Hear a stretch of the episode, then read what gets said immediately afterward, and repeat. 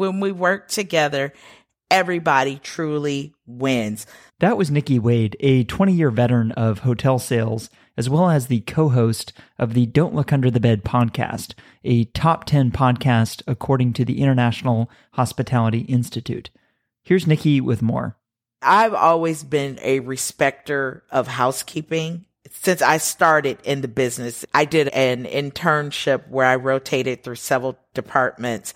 I was in housekeeping for probably five hours and was just like, this was just way too much. It was entirely too much for me. And so from early on, I definitely had a respect for them and the work they did. Speed ahead to the pandemic where now I'm working in housekeeping alongside them and I've got the housekeeper telling me, you can just leave. you you can just go that's just not my ministry housekeeping and I'm okay with that. I'm really okay, but I deeply respect that position. During the pandemic, we did not have enough staff. So they would say, okay, your job is going to be this. You're going to go, maybe you're stripping rooms and collecting the trash. Oh, you know what? Today we need you to do this. And they would pair you with a housekeeper and the person that had me was not very happy. is a very hard job. And I just, I was like, I know I'm terrible. it comes back to the people and just with the associates. Sometimes they'll say, what are you doing down here? Or why are you doing that?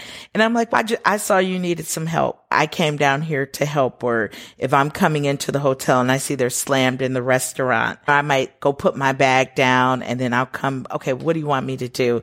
And they're like, why are you here? Because you need some help. So let me do it.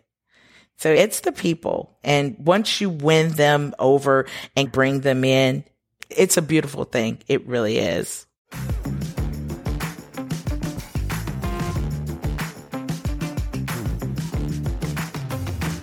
Before we go, I want to let you know about a few more things. First, if you haven't done so already, subscribe to this podcast on Apple Podcasts, Spotify, or your favorite app to stay inspired each day by actionable insights from the most interesting people in hospitality. Second, I've started sharing videos and photos from the stories on this show on Instagram and YouTube, so if you'd like to see those or watch along, I encourage you to follow Hospitality Daily there so we can stay in touch. Third, if you'd like to listen to more conversations like the one you just heard, visit this podcast website at podcast.hospitalitydaily.com. I've spent a lot of time building out this website because I want to make it really easy for you to listen to the topics and guests that you are interested in, whether that's culture and leadership, or operations, or technology, or something else. Browse and search the entire library of more than 400 episodes for some of the top leaders and innovators in hospitality at podcast.hospitalitydaily.com to get ideas for delighting the people around you and reaching your business and career goals. I produce this podcast each day and give it away for free because I want us all to learn and grow together.